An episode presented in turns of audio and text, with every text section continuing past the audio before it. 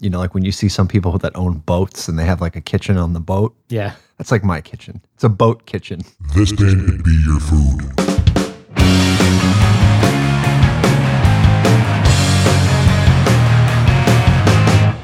Welcome back, campers, to another chapter of This Band Could Be Your Food. I'm your host, your guide, your captain, Nathan Palin, broadcasting to you from Greenpoint, Brooklyn, New York City. We have another great episode of a band that you probably haven't thought about in quite a while Living Color, New York City's own born and bred Living Color. A four piece conceived by their guitar player Vernon Reid, guitar virtuoso, who actually was recording some material with Alan Camlett, the fella that uh, plays drums in the Police tribute band, that was on a couple of months ago with the Police episode. So I actually should have talked to him about this, but that's all right. I brought in our old friend Charlie Schmidt. We haven't talked to him in quite a while. He was there for the first three episodes.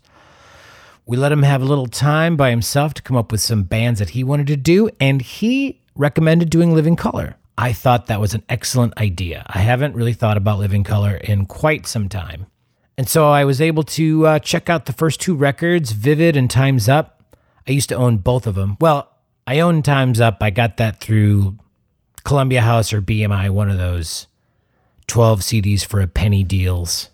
Vivid, I actually got from the library and put my favorite songs onto a cassette and listened to them in my Mercury Tracer. Heading to and from high school back in the days. Actually, you know what? That was 1988. I don't I wasn't even driving at that point. You know, when Living Color made its huge impact in the MTV video days. God, that was a great video. It felt like I was getting a history lesson when I was watching that. And I probably was. All right, time's a wasting. Let's get to it. Here's my conversation with Charlie Schmidt talking about Living Color. Kapow! Mr. Casanova with the nicest things to say. When I think about it, I don't wanna be that way. Check it, cause I'm checking out to see now. Hey, Charlie! Welcome back. Thank you, thank you. Hey, when I say welcome back, I mean uh, thanks for welcoming me back into your apartment Always welcome here, my friend. where this band could be your food started.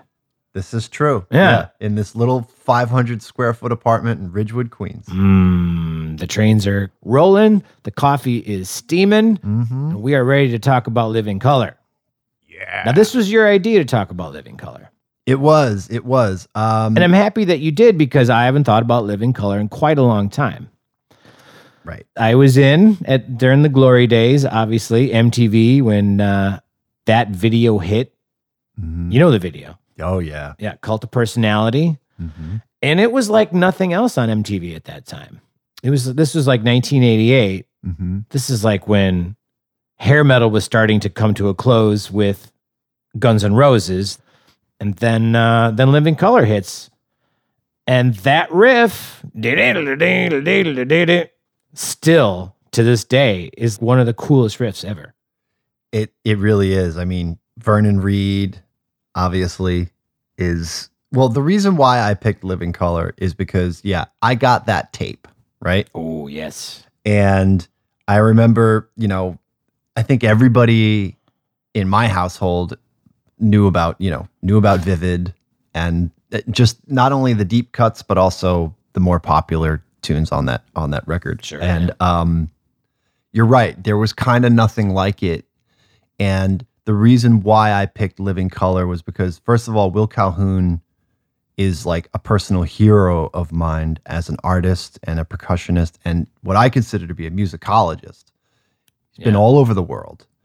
I mean, he has like done tribute albums to Elvin Jones. I mean, he studied percussion in Brazil. He's gone to Mali. I mean, he is an educator and graduated from Berklee as well. graduated from Berklee. Yeah, and actually his first gig out of Berklee, Harry Belafonte.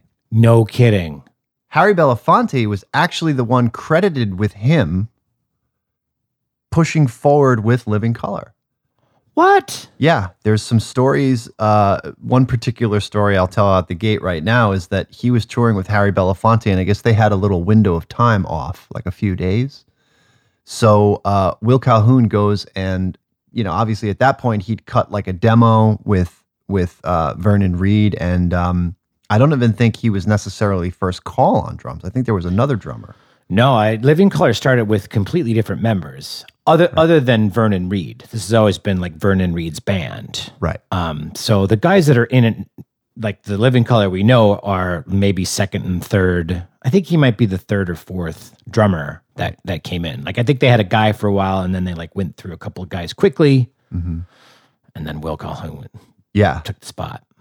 Yeah, Will takes Will takes the spot obviously is like sort of like uh you know, I think he comes in uh because the the second drummer they had was did a couple shows and then just kind of went AWOL, maybe took another gig.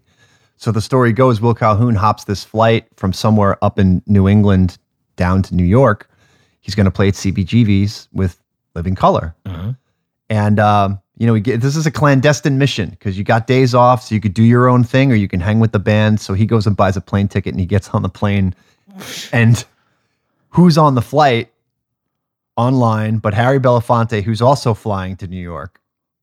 And so Harry Belafonte sees him and goes, "What are you doing on this flight?" And I, I don't know what Will Calhoun said to him, but he apparently was like, you know, oh, you know, I just I got to go down to New York for something, and and so Harry Belafonte bumps him up from coach to first class. So they fly first class together. And he doesn't ask him what he's doing in New York until, you know, the end of the flight. And so I think, you know, Will Calhoun finally comes clean. He says, look, I'm, I'm playing with this band. You know, we cut a we cut a demo and we're you know, we're gonna back it up. We're gonna play. And Harry Belafonte goes, You record your shows? And he goes, Yeah, I, th- I think they're gonna record it, you know? Harry Belafonte goes, Give me a copy of the recording by the by the time it's done. You know, like when you when you the, the, gig is over and you come back, let me listen to it. So he's all of like 19 and he's like super worried. And at that point, he's convinced he's gonna get fired. Yeah. But this is a credit to Harry Belafonte and just what a badass that guy Yeah. just was. And he he finally, you know, he does the gig. Will Calhoun comes back. He gives him a recording. He listens to the recording. And a few days goes by, and he he basically pulls Will aside and he goes like, you know, I heard the recording. You need to be doing this. This is your thing Wow. and uh, yeah, he really influenced him to to pursue it more.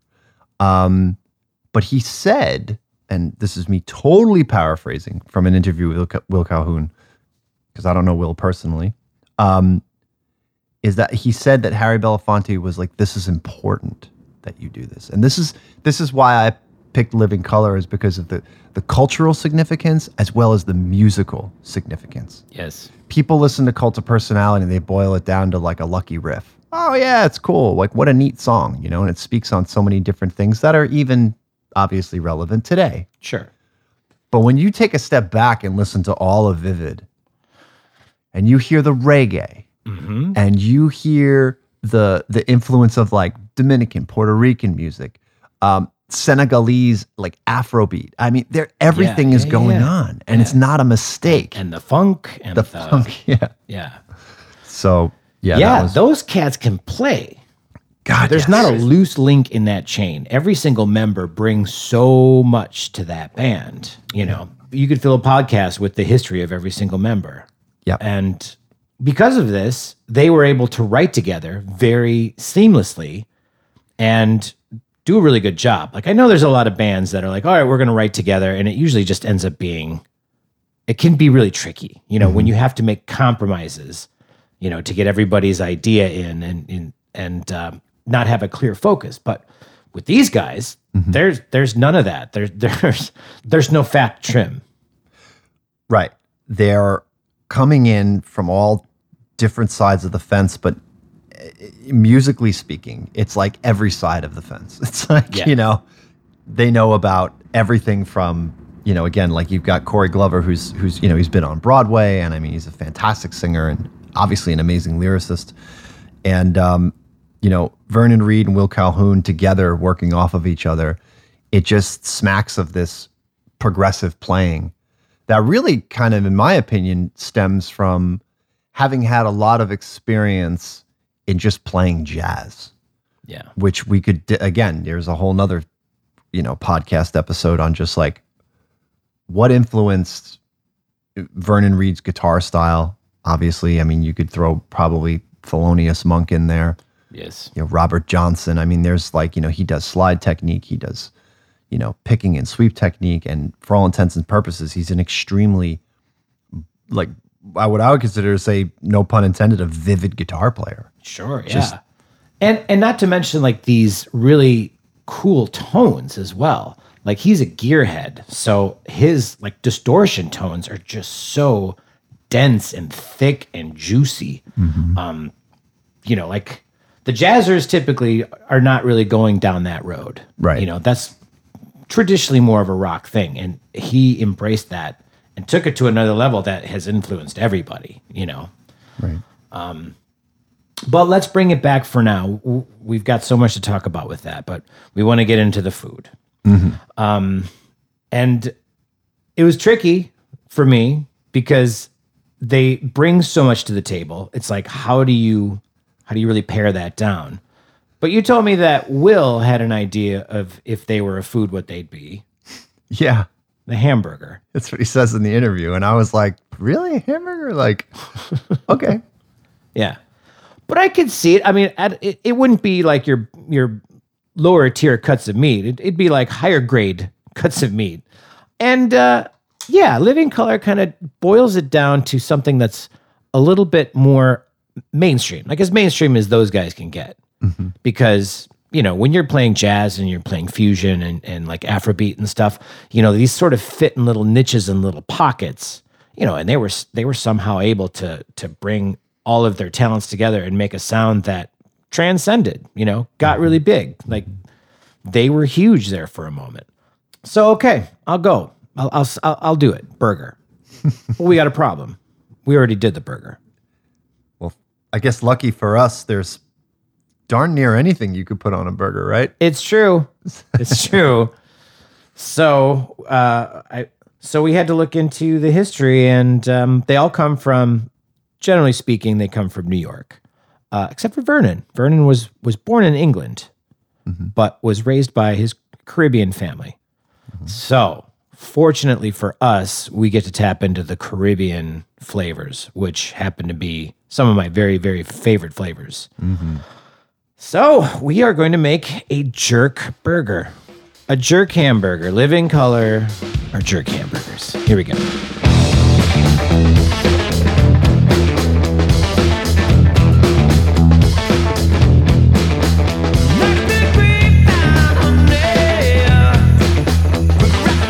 So that's fun because I, I've never made a, a homemade jerk sauce, so we'll see how it. We'll, we'll try it out. Yeah, I'm excited to try it. Obviously, you know, we're here in New York City, Yes. uh, which has been rightfully dubbed the, the most ethnically diverse place in the world. True. You know, as we know, obviously, you know, Will Calhoun was was was born in the Bronx. Yes. extremely, you know, uh, diverse communities there. Um, Dominican, Puerto Rican, Haitian, African, you know, um, obviously Asian, Japanese. I mean, there's, there's, I mean, we, we literally have everything here. I mean, Yeah, and it continues and it continues to happen. I was funny. I was watching the Anthony Bourdain TV show. Uh, I forget which one. He's got a couple, but he does one where he goes to Queens, and and it's funny because it's like you're here in Queens. You know, Queens. I'm in Brooklyn, so Queens is just a, right across the bridge, and you never think about it. But he just found all of these tiny little like holes in the wall places serving, you know, f- the food of the world. You know, in top form. It's yeah. So Queens is just a magical place on earth. Like there's nothing like it. It, yeah, it very much is. I mean, when I used to go to Queens College at the Aaron Copland School of Music, uh, just right down Main Street was was what you consider to be the Chinatown. There was also a Koreatown there, but down in that Chinatown, I mean, I ate. I mean, I'm a kid from the North Shore of Long Island, Yeah. mostly from an Italian family. Although my mom would make very good German cuisine as well, because my father's, you know, German and Italian. So, um, and then there's like the Long Island Deli, which I wouldn't trade for anything in the world. But you know, and you're obviously you're from Wisconsin, right? Yeah. Yeah. So you know, from for me going to university and somebody being like, "Yeah, let's go down and get some like you know Chinese food," I'm thinking that we're going to get like you know steamed broccoli and chicken or something with that Sure. with that sauce, and afterwards I'm going to get all shaky because it's probably packed full of MSG. But no, that wasn't the case. MSG's fine. It got a bad rap. I don't even know what it is. Nobody does. What is MSG? You know what? Let's take a minute here and discuss this. MSG. Okay. It gets a bad rap. It was first prepared in 1908 by a Japanese biochemist named Kikunai Ekida. Maybe. That's the best I can do. But he was making it because he was trying to create an edamame flavored seasoning similar to seaweed, which was the base of many Japanese soups. It's also known as sodium glutamate. It's a sodium salt. So it's a salt. It's a tasty salt. There have been numerous studies to decide if it actually has negative effects on people, and there is no conclusive evidence that it does. It's been used in foods for more than 100 years. They did a study in New Zealand and found, quote, no convincing evidence that MSG is a significant factor in causing systematic reactions resulting in severe illness or mortality. On April 4th, 1968, this doctor, Robert Ho Man Kwok, wrote a letter to the New England Journal of Medicine, coining the term Chinese restaurant syndrome. In his letter, he suggested several possible causes before nominating MSG for his symptoms. His symptoms being like a headache. Now, 30 years later, after that, the entire Chinese restaurant syndrome was debunked, but the stigmas about MSG persist. Later on in 2018, Dr. Howard Steel claimed that the letter was actually a prank submitted by him under the pseudonym Ho Man Kwok. However, there was a Dr. Robert Ho Man Kwok who worked at the National Biomedical Research Foundation, both names Steel claimed to have invented. Kwok's children, his colleague at the Research Foundation, and the son of his boss there confirmed that Dr. Robert Ho Man Kwok, who died in 2014, wrote the letter. So, there's nothing to fear in MSG. You heard it here, so it must be true. Carry on. Now, Will Calhoun talks about the Queen's drummers, which is like, you know, would be like Lenny White. Uh, I believe, uh, I want to say maybe Kenwood Dennard. There's like all these Queen's drummers that he talks about Okay. that he used to, you know, sort of, you know, you just get to know as, as, you know, you're, you're in New York, you're doing recordings. This is the 80s, right? Yeah. So there's just a ton of work. Mm-hmm.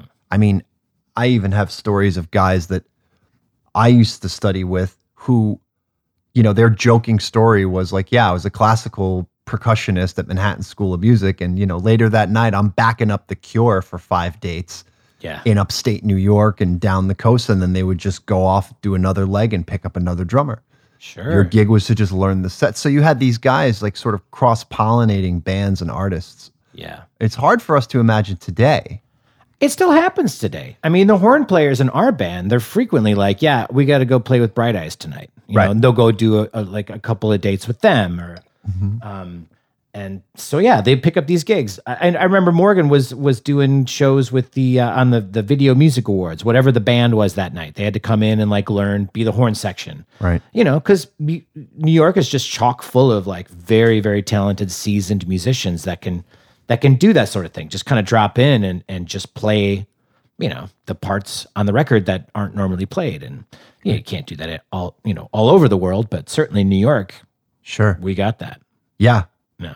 Yeah. And you know, Will talks about how the the Queen's drummers were all very intellectual.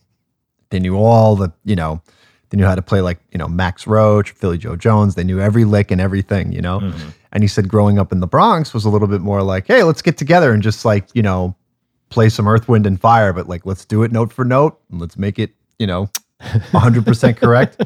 But he segues that into saying that his his brother was actually a musical prodigy and a drummer. Oh, really? So Will was a little intimidated by his brother, but uh, later then picked up the drums at the age of 16.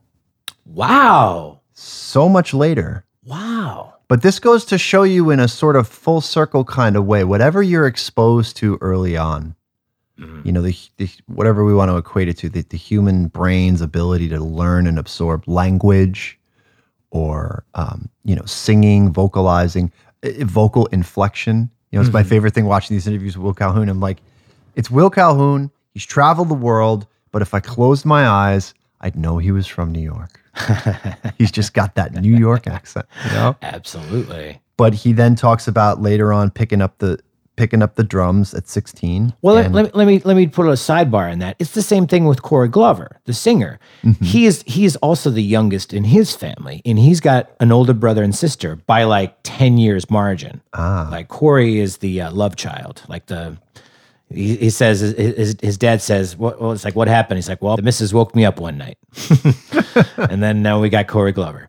Um, but his brother and sister were also like going down that path of like trying to get Broadway gigs and singing and mm-hmm. and so he had that exposure. I mean, Corey was kind of going at it, you know, interested in in acting. One of his early gigs was acting in Full Metal Jacket mm-hmm. with all those guys.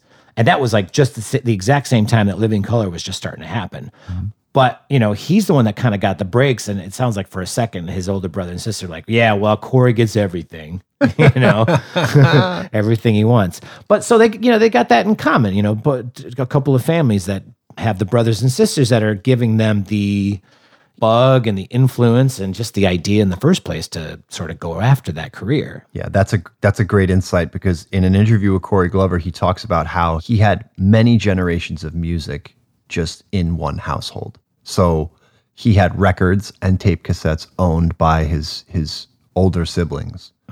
It's you know I can equate that to growing up in my household. I had three older siblings. Yeah. So, you know, when I think back to learning um, about 80s hair metal or, you know, like Southern rock or even, you know, early rap, Sure. there was always a tape cassette lying around. I mean, the first tape cassette I ever like really picked up was uh, Public Enemy's first record, and then later on NWA's second record.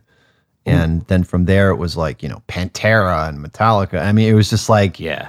if it wasn't that, it was a mixtape that you would find. Oh, what's this mixtape? And then it's like, you know, Oh, nice. later and that's how yeah so it's it's now we have it more today obviously with like spotify and rhapsody and pandora though we don't tend to think of it that way but there's a lot of stuff that gets dumped into your your earbuds because you listen to one thing it might suggest another and i mean Sure. i gotta say it's you know i don't think it's very fair to the musicians as far as what they get compensated for but Oh, for sure. in terms of spreading the music Yeah. it does a great job of spreading the music but yeah Yeah, that's absolutely true. I was talking about uh, a lot about Columbia House in one of the podcasts before. I don't know. Did you ever do the Columbia House CD package, i did tape B- package? i did bmi Okay. 12 CDs for a penny. Yep. You tape the penny to the postcard. Yes. And I would go down the street because we lived uh, on a street where there were many, you know, obviously many families in the suburbs. And I would go through the mailboxes and I would take out everybody's BMI, um, you know, like flyer, and I would put fake names down Yeah.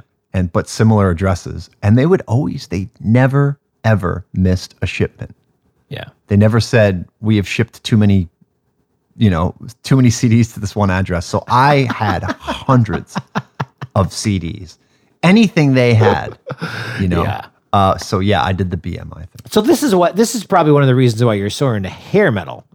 Because I remember when I was going through the thing, it was just like, well, I guess I'll get the Skid Row. Well, I guess I'll get Doctor Feelgood. Well, I guess I'll get, you know, this stuff because it's like I got to fill up my thing, and I'm not really sure what to get. I don't think I'm into Sade yet, so Right. you know, at that age. But this is again like, you know, talking about living color, we're really talking about these amalgamations of styles that these folks, you know, I mean, look, if you want to talk about like the Stones as like a rock and roll band, yeah, I mean, they do it. yeah, But like, you know, you then on the other end of the spectrum, if you want to talk about living colors, like, yeah, let's take these, like, you know, we're not even trying to do this. This is just what happens. yes, Is there is like the genius of that. Totally. Cult of Personality obviously is the centerpiece of Living Color's career. It's the song that got him the attention on MTV. It got him huge. And it was actually a song that was written by all four members of the band. It's a testament to how a sum can be greater than its parts, you know? The story is that Corey Glover came into rehearsal that day after seeing a homeless man on the street, presumably homeless, but we don't know his story. Apparently was just going off as a random New Yorker will do from time to time on the corner of a street. And Corey was taken by this, so he started to jot down some lyrics, deciding if he were going to play that role, what he would say. He brings those lyrics into rehearsal, and he's got like a musical idea. Pretty soon, Will's putting a beat to this. Pretty soon, Vernon Reid is messing around with some guitar runs and comes up with that super famous riff. Muzz Skillings, their original bass player, comes in, and next thing they know, they've got a brand new song. I guess two days later, they play it at CBGB's and it just goes over. Now, Cult of Personality is the song that helped the band skyrocket to fame. The Rolling Stones are the direct group that helped Living Color as a unit get signed and get noticed. The story is Mick Jagger became aware of Vernon Reid, guitarist of Living Color, because he was invited to audition as a guitarist for Mick Jagger's second record, Primitive Cool. The main bass player for this record was Doug Wimbish, who actually later on joined Living Color after Muzz Skillings left. But before we get ahead of ourselves, Doug Wimbish was playing bass in Jeff Beck's band. And Mick Jagger more or less wanted to use that band as his backing group, but also wanted to expand and find some new musical inspiration for what he was working on. Now, Doug Wimbish was actually plucked from the New York scene to play in Jeff Beck's band, which was apparently a common thing for British groups to sort of pluck individual musicians out of the New York scene and have them join larger British bands. Obviously, New York fans were not liking this because they would invest their love into a New York band only to have the key player be stripped from the lineup and sent off to a different country. This is the case for Doug Wimbish, who was a monster player in New York. He was playing with the Sugar Hill Gang, Grandmaster Flash and the Furious Five. I mean, all those early hip hop stuff, like that was him playing bass. It's insane. Anyways, he knew what was going on in New York and knew that Vernon Reid was the most talented guitar player out there. So him and Living Color singer Corey Glover come down, audition, and get the gig. Mick was so impressed, he wanted to see the actual Living Color lineup play a show. So he headed down to CBGB's with Jeff Beck in tow and blew Vernon Reid's mind by going down to that Grammy club. So Vernon Reid did what anybody would do and tried to forget that British blues rock royalty was attending your show, and they played a killer set. Afterwards, Mick was so impressed, he told Vernon he would be happy to do whatever he could to help Living Color break out of the New York scene and hit a larger market. Now, this was really important for Living Color because they were having a really tough time trying to secure a record deal. They were not fitting into the boxes of what the labels were considering black music at the time. Here we had four black musicians playing, you know, aggressive rock music that wasn't just rock. I mean, as we said, they were bringing so many musical elements to the table. So Mick went so far as to let the band use one of the empty studio rooms to record some demos. Because, of course, when Mick Jagger records an album, he rents out the whole building. Living Color comes down and cuts a couple of demos, produced by Mick Jagger. In fact, Mick Jagger even plays harmonica on one of the tunes and sings backup vocals on the other, which were Glamour Boys and Broken Hearts. So the band eventually caught the attention of a number of record labels, but they were still all hesitant to really jump on board as Living Color being a full time band. They would offer one record with the option to do another one, all this garbage. But Epic Records, which was a branch from the Sony catalog, including Columbia, which Mick Jagger was doing his record for, Epic offered them the real deal contract. Living Color signed, and as they say, the rest was history. Yeah, that's a that's a pretty. You, you had like Bad Brains Yeah. and some you know some uh, relative bands that that mix those genres as well as like Living Sure. Color. Yeah, Fishbone. Yeah, Fishbone another. is another. Yeah, and I mean these are these are really important bands because of the fact that they're coming from skank beats and hardcore riffs and other things from a totally different aspect and angle. yeah, yeah. Uber, I mean, you know, I think whatever Mick Jagger saw in Living Color and other acts like that, I think is really, really important. I mean, when you listen to Shade by Living Color, I mean, that's that's like their take on traditional blues. Now that album came out in 2017, I think. Yeah. And It's a good record. that's what I'm saying. You know, it's it's they're making music from just a standpoint of it's like freehand. And I think a lot of that's been lost because, you know, now we're starting to tend to think about music in relative terms of like form.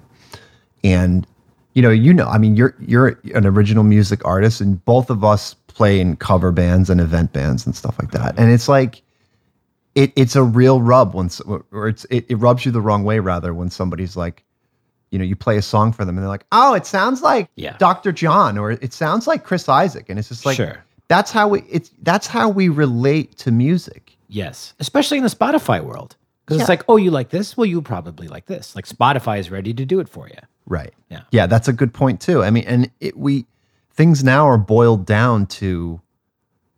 I mean, maybe maybe many genres have been have been crossed and things have been fused and and they're on their way. But back then, you know, in the '80s, the '90s, it would be really really easy for a label to just be like, we don't get it right now, so you know, we're gonna we're gonna turn you down, whatever.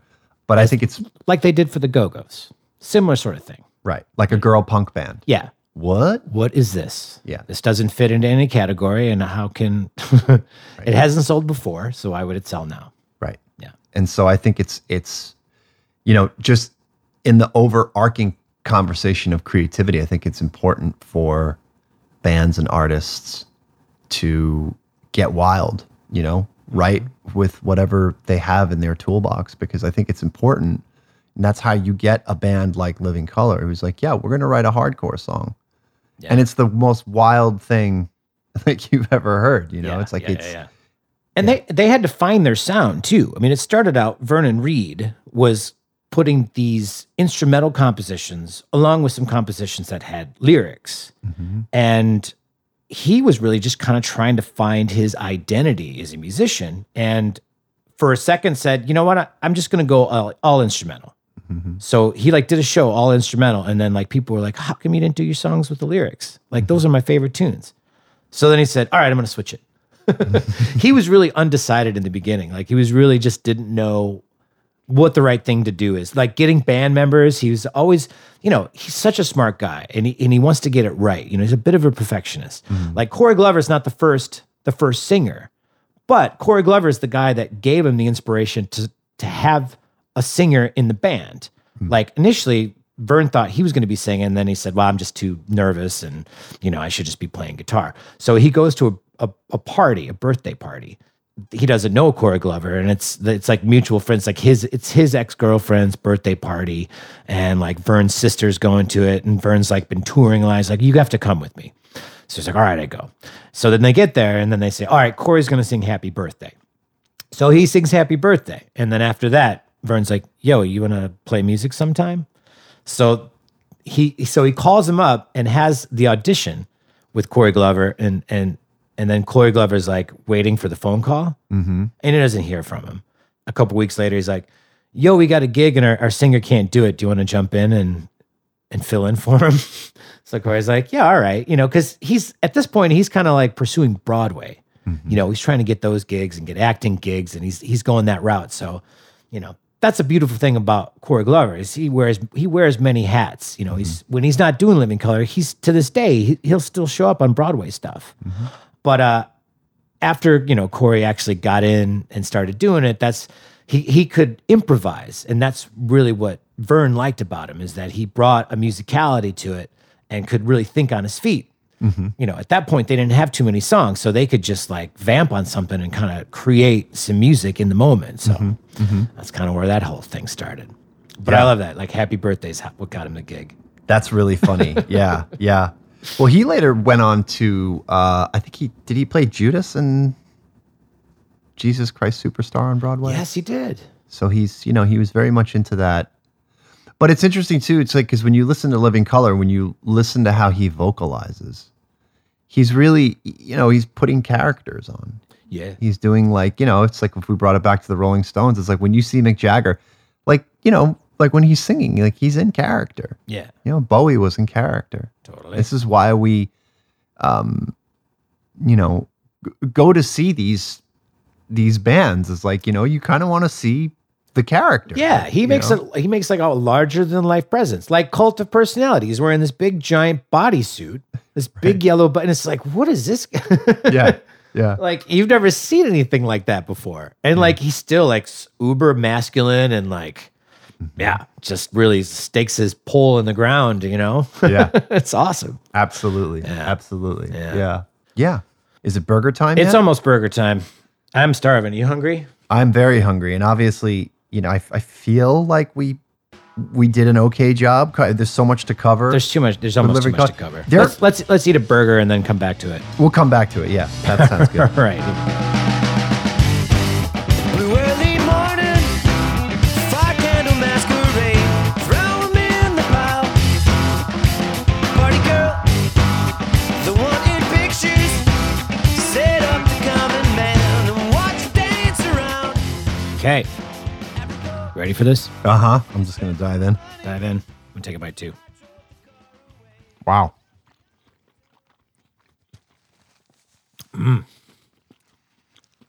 Yum. Yeah, that's incredible. I love the ma- what's in the mayonnaise.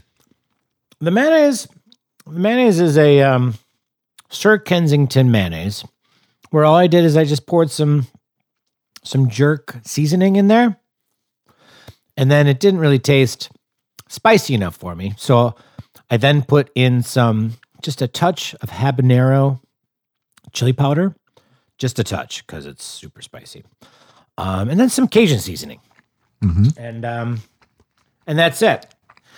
And uh, these jerk burgers, you start with your your burger meat, of course. And I made a, a jerk sauce, my first homemade jerk sauce. So I had to learn a little bit about what a jerk sauce is. There are three key ingredients to the jerk flavoring. Mm-hmm. They are allspice, which is what we know it as. It's it's actually a pimento, pimento seed. So mm-hmm. allspice is a ground pimento seed, and you put a ton of it in there as well as thyme, fresh thyme. This has about 15 sprigs of fresh thyme out in the garden, a heaping tablespoon of allspice, mm-hmm. and then a scotch bonnet pepper. That's the traditional pepper. They're these little red guys that look like they're smooshed, smooshed peppers. Uh, it took me a minute to find them, but I found them and uh, I tasted it beforehand to make sure it was uh, a hot scotch bun bonnet pepper. And oh my goodness, those daddies are really hot. But uh, I just wanted to make sure that I didn't actually get like a sweet pepper, and then we taste this and it doesn't have any spice. But but it turned out pretty good. So I put all these in a in a blender.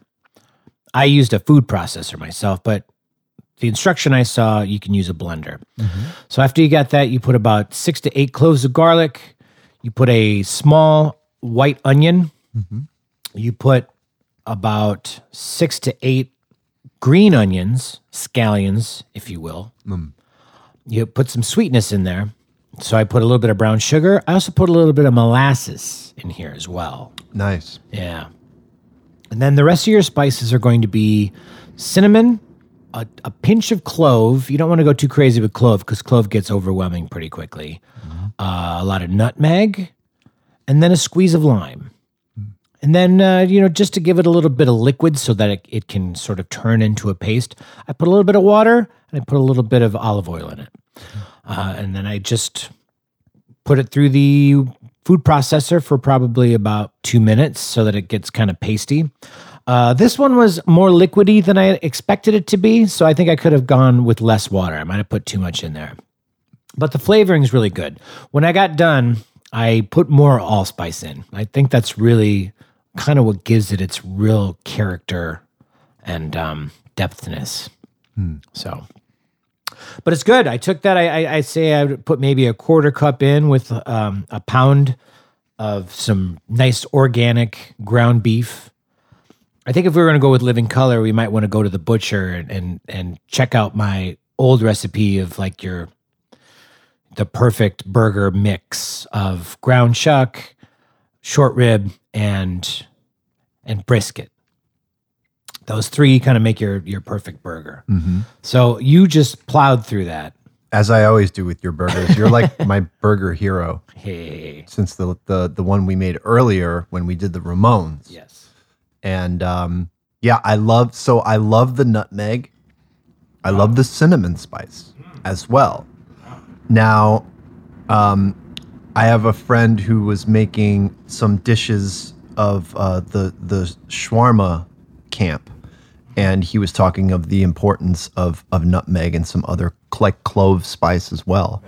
Um, it gives it a dimension to the food that's just so savory and and um, it's really just such a well-rounded flavor. I mean, I know we talk about food and use the same terms over and over and over again. But yeah, this is a great this is a great burger, and I love the slaw that you made on there too, which is like a little bit of crunch, which gives it some nice texture there. Yeah, the crunch um, is uh, an important part. So the slaw, I just use red cabbage sliced into thin portions, mm-hmm. and then I put carrot, it, but it's a sweet organic carrot, so it's it's lovely. Some red wine vinegar, a little salt, a little sugar, mm-hmm. and that's it. Some white pepper. Mm-hmm. Just mixed it together. Doesn't need to be too fancy, but you know, giving it the vinegar gives it a little a little bit of a a little bite, a little pickliness, which is always nice. You know, I think you could put some mango in here too if you kind of wanted to get really colorful with it, but it, I don't think it needs it. No, yeah, it's like it's it's uh the meat bears all the flavor uh index. So you get all the the the savory and a little bit of sweet with the meat, and then the coleslaw is just like a nice little crunch. Yeah. And then obviously, you know, the mayonnaise too gives it that sort of creamy texture, which is I love mayonnaise. It's my favorite food. Sure. Um, now, now what what we've sort of done by having the burger make a return is it ties the Ramones and Living Color together in that they both started at CBGB's. Interesting. The the main guy from CBGB's, I forget his name. The man I'm speaking about is Hilly Kristal. He's the guy who opened up CBGB's and was the guy who was booking bands like the Ramones, the Talking Heads, Patti Smith, Television, Blondie, and later on Living Color. Took a shining to Living Color, had him play at the very famous CBGB's NOMFUG, which stands for Country Bluegrass Blues and Other Music for Uplifting Gormandizers. Carry on. But he took a liking to both of these bands, obviously at different times in their career. You know, the Ramones were they were in there in 1976, maybe. And then for Living Color 10 years later, like 86, 80, 87. He really took a liking to them and kind of had them play about as much as they want to. Kind of came, became sort of the house band of CBGBs at that time, which was sort of the end of the era for CBGBs and, you know, like that club being linked with a band's future success. So, so I don't know. Maybe, maybe this is going to turn into a thing. Every band that's ever been a CBGB. I mean, I feel like every band could be a burger because there's just that much you could do with an actual burger. You're not wrong. You know, I think you could do. I mean, you know, like for instance, like we could do like uh we could do like Bon Jovi. We could do it as like a pizza burger. You know, put a little, put a little tomato sauce on there, a little fresh mozzarella, make a juicy Lucy maybe. You put the the mozzarella in the chopped meat, cook the burger on the grill, you know, kind of thing. Maybe serve it on some garlic bread. I could be. You know what? Actually, I'm gonna make that. That sounds pretty yummy.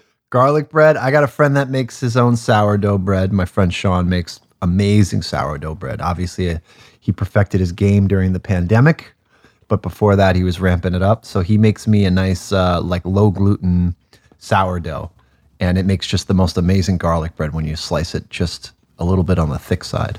So maybe that's you know maybe I got to have you over for another another burger and another uh, another go around for some Yeah. another band. Definitely, yeah. Yeah, this is I'm really happy with this burger. You know, I've had allspice in my kitchen for a long time and I don't really know what to do with it. I usually put a pinch in when I'm making like a like a apple pie. I don't really know what else to do with allspice. I don't really understand it.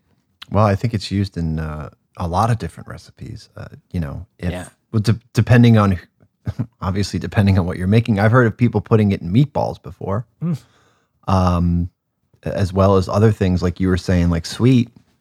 You know, I've heard of people putting uh, allspice in in chocolate brownies just to give it a little bit of a different, maybe more of like a fall sort of uh, reflective, you know, Sure, uh, flavor. But yeah, I mean, it's, yeah, it's good. I'm, I'm starting to get it now. Like when we when I do these episodes, I go and, and New York is a wonderful place to buy food because you can find just about anything. But you know, if I can't find something, and if it's you know, I've got to pick up my son at school, and, and so in a pinch, I'm going to use the stuff that's in my kitchen, and that's kind of what I want you all to do. You know, mm-hmm. like get all the spices, you know, get the things you need, But the funnest part about cooking is just taking three ingredients that are in your refrigerator that you don't know what to do with and just putting them up in Google and just see what recipe comes up. And be like, oh, I never thought to make that, you know, and then then all of a sudden you've got a new a new thing that you can make, you know. Usually it's great. Sometimes it's not, but you know, you can read the stars, you know, like re- read how many likes it got and and you know, if if you can easily see if you're on the right trajectory to making a, a good new dish or not, you know. That's the fun part of the whole thing. I couldn't agree more. How long have we been playing together? It's got to be over 10 years. Somewhere around there, yeah. I reckon. And, and I never knew you cooked. It's funny the things you don't know about people. yeah. You, you know, you tend, because you, share a stage, you think that that's just everything. It's like, well, no, it's like, you know, it's like when you go to people's homes and you see, you know, oh, right, they're just like me. They have a, a toothbrush and a bed and you Yeah. know, like, but there's all these things funny things that sometimes you just don't know about people or it's mentioned and it just goes in one ear and out the other because Sure. Yeah. you use the information or you lose the information Yeah, it's like I'm really good at table tennis. Oh, that's great. Okay, thanks. right yeah exactly it's like you know We'll see you next week. yeah so it's really funny to learn i i i love to cook and i um i haven't replicated any of the recipes that you've posted admittedly i'm i need to be on social media more i don't think i've been on my facebook page for quite a long time Yeah, it's tricky. But I want to get more involved in social media and obviously, you know, pick up on that. But uh, yeah, I'm excited to see where you go with with these recipes. And but I have one thing I got to say that that that I love about what you do here, particularly when you come into my kitchen, is you work very clean.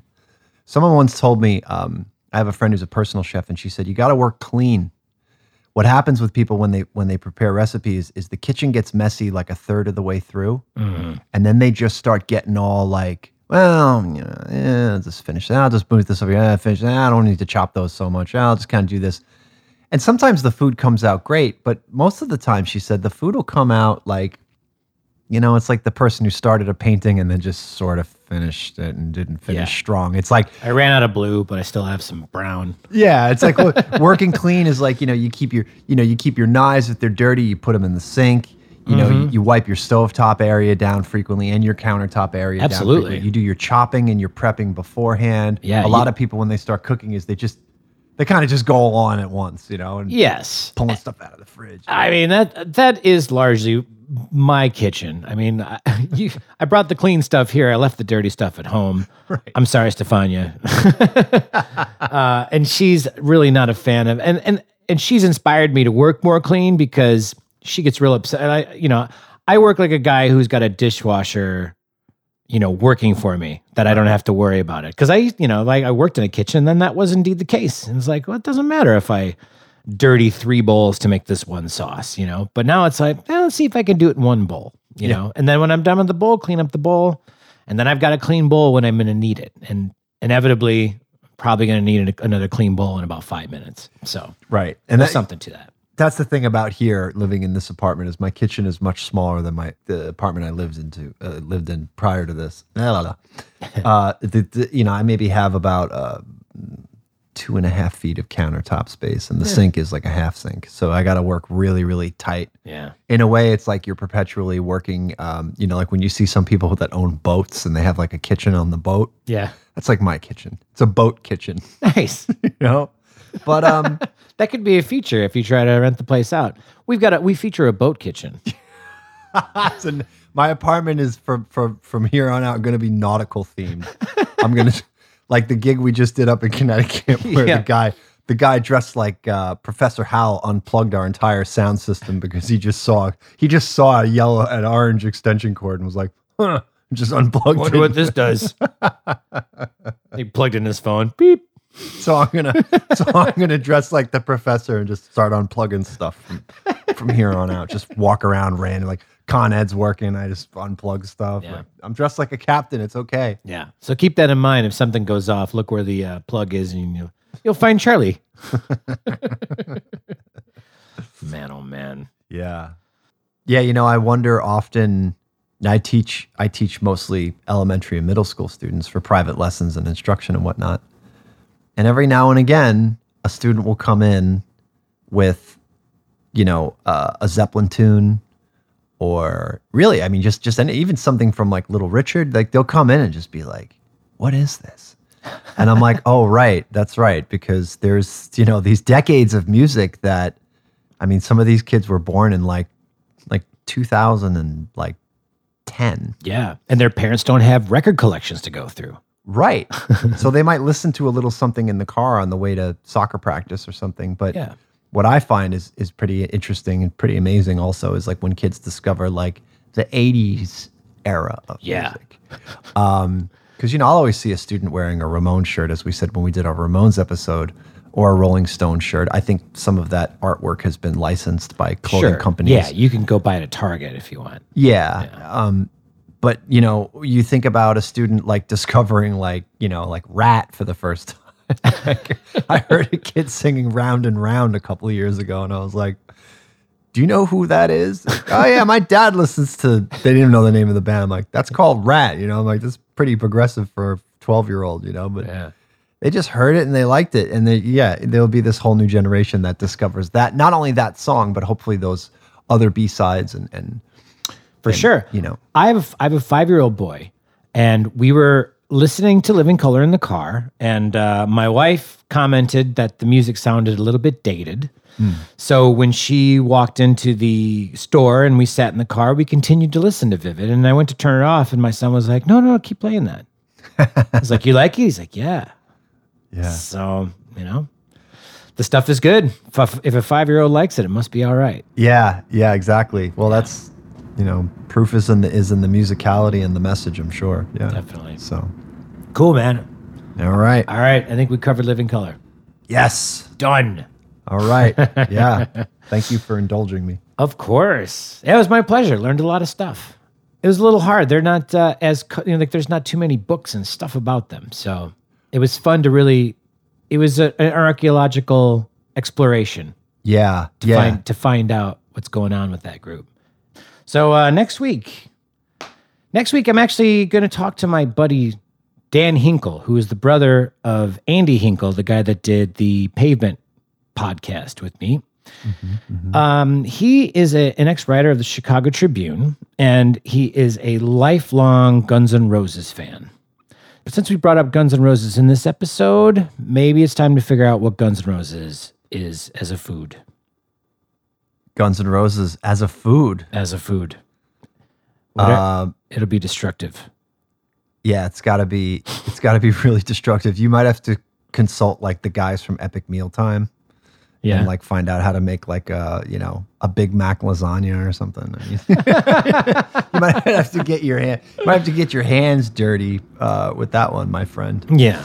Or uh, you know, just make it some like pump cheese nachos from 7-Eleven, but you know we can can eat them like at the the subway station while smoking a cigarette and getting yelled at by your girlfriend That sounds about right. or friend, or anybody really. It could be No yeah, offense random people on the street. Yeah, random people.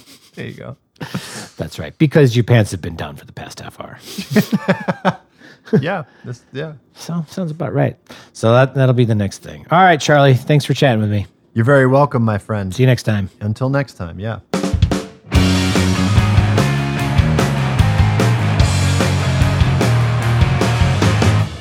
Until next time, indeed. Thank you, Charlie, for talking with me about Living Color. Thanks for letting me use your boat kitchen to make some burgers.